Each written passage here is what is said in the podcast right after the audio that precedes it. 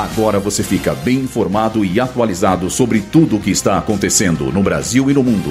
Está no ar. Boletim Rádio Gazeta Online.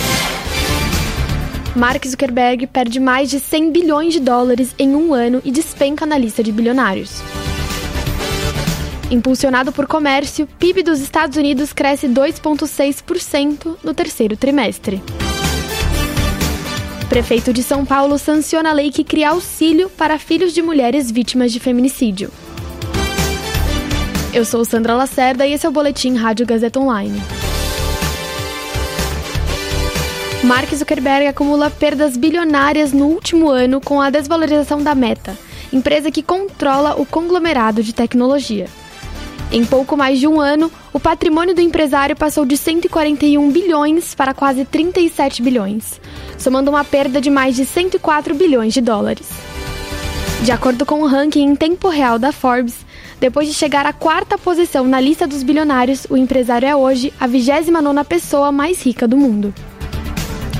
Nos últimos dois dias, as ações da empresa caíram mais de 25% com os resultados ruins reportados pelo banco do terceiro trimestre.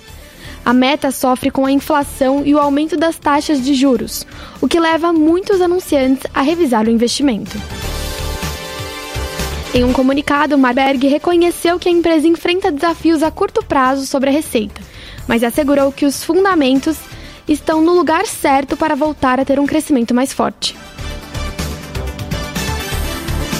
De acordo com o Departamento de Comércio dos Estados Unidos, o produto interno bruto do país aumentou a uma taxa de 2,6% no último trimestre.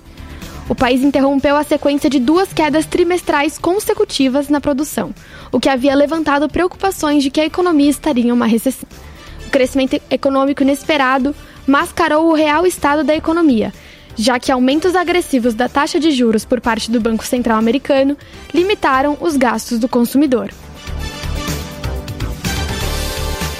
Hoje, o prefeito de São Paulo, Ricardo Nunes, sancionou a lei que cria o Auxílio Ampara, benefício a ser pago a crianças e adolescentes órfãos de mães vítimas de feminicídio.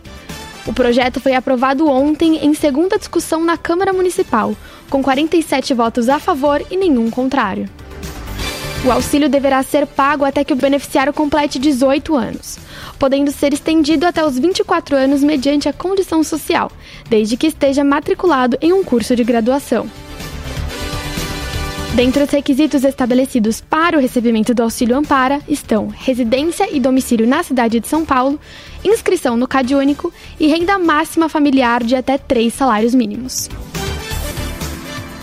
Esse boletim contou com o suporte técnico de Agnoel Santiago e Nilson Almeida, supervisão técnica de Roberto Vilela, supervisão pedagógica de Renato Tavares, direção da Faculdade Casper Libero Wellington Andrade.